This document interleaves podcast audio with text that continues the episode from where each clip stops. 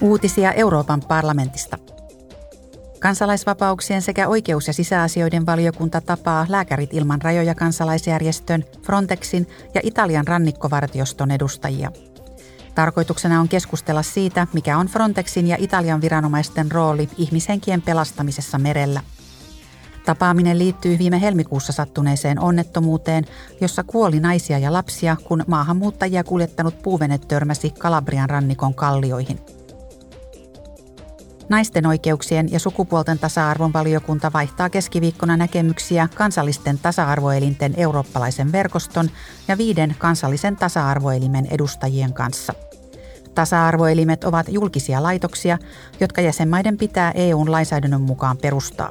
Niiden tehtävänä on edistää kaikkien tasa-arvoa, torjua syrjintää ja tarjota apua syrjinnän uhreille – nyt komissio haluaa vahvistaa sitovat säännöt, joilla lujitetaan tasa-arvoelinten asemaa ja lisätään niiden riippumattomuutta.